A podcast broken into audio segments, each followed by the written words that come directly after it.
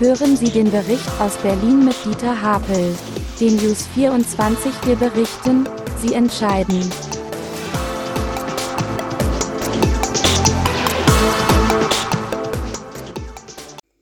Hallo Herr Müller, ich grüße Sie aus der Hauptstadt, die immer für eine Überraschung gut ist.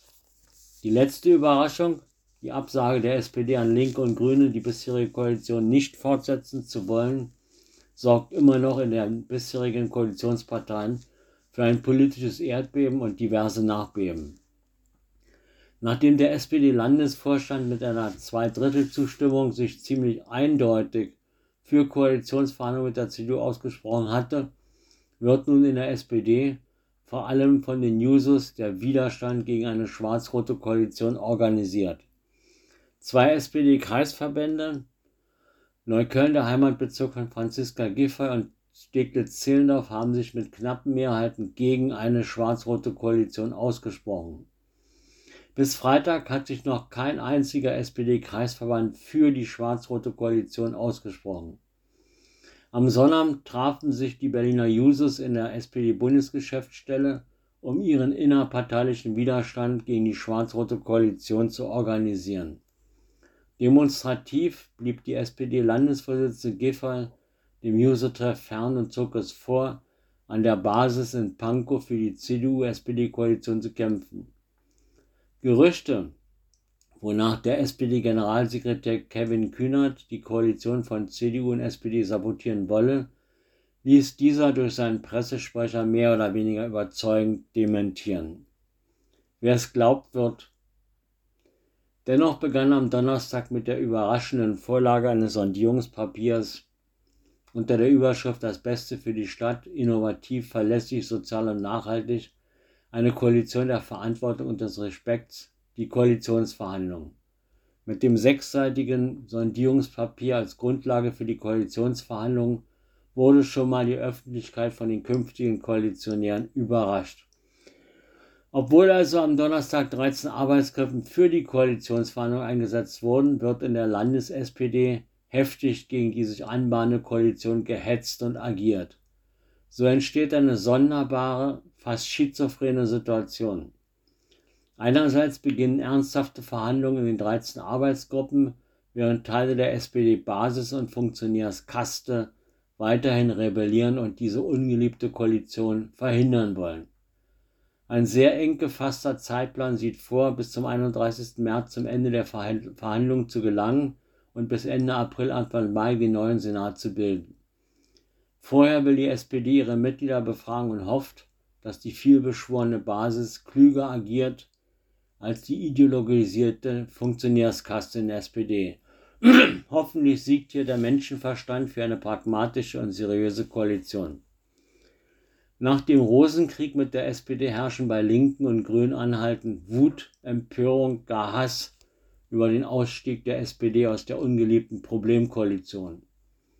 Das geht so weit, dass der Fraktionsvorsitzende der Grünen öffentlich die Mitglieder der SPD auffordert, bei der Mitgliederbefragung gegen eine schwarz-rote Koalition zu stimmen. Bettina Jarasch sagt, alles, was die GVSPD erzählt hat, erzählt hat, um Schwarz-Rot zu rechtfertigen, ist Unsinn.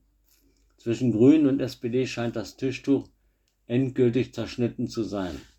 Aber feinsinnig wird bei den Grünen und Linken von der Giffer-SPD gesprochen.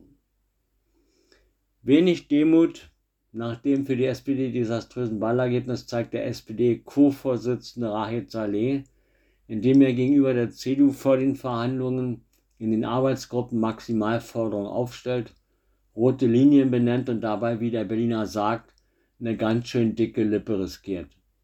So reklamiert er das Innenressort, kämpft gegen mutmaßlich drohende Rückabwicklung von sozialen Wohltaten, zeigt sich kritisch gegen eine Randbebauung des Flughafen Tempelhofs und des Weiterbaus der A100 und kündigt harte Verhandlungen mit der CDU an. Neben den inhaltlichen Fragen ist bei Koalition immer auch das Personalkarussell spannend. Wer bleibt? Wer kommt neu bei der SPD was macht die Wahlsiegerin CDU? Offenbar will die CDU das 26 Jahre von der SPD schlecht verwaltete Bildungsressort übernehmen und bietet mit Katharina Günther Wünsch eine qualifizierte Kandidatin an. Ein klares Signal für eine neue und bessere Bildungspolitik in Berlin. Eine bildungspolitische Zeitenwende bahnt sich an. CDU-Chef Wegner reklamiert weiter das Finanzressort und für Giorgialo das Kulturressort.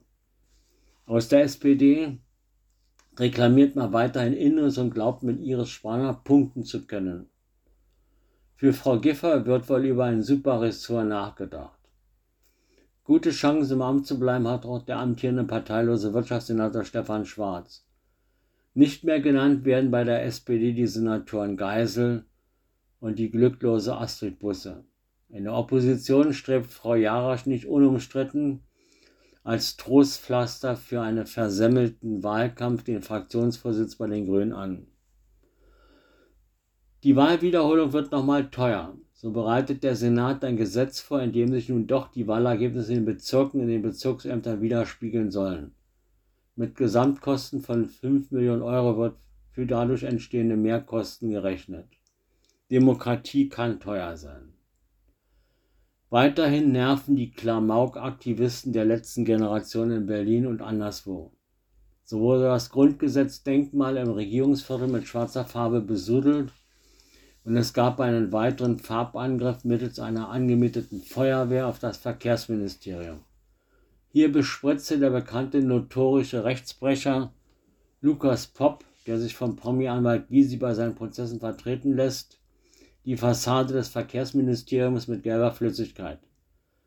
Neuerdings attackieren sogenannte Klimaaktivisten auch die Reifen von gepackten SUVs und lassen Luft aus deren Reifen. Und weiterhin lässt sich fast täglich der Rechtsstaat von der letzten Generation vorführen. Fortsetzung folgt leider.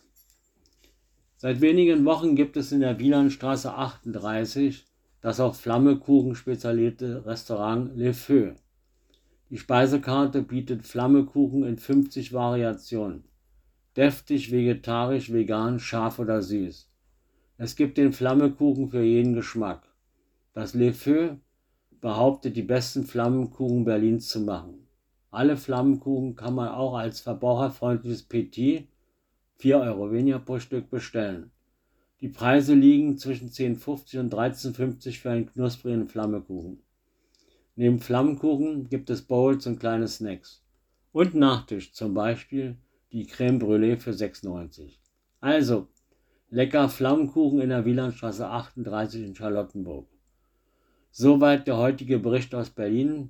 Morgen gehen die Koalitionsverhandlungen weiter. Es bleibt spannend in Berlin.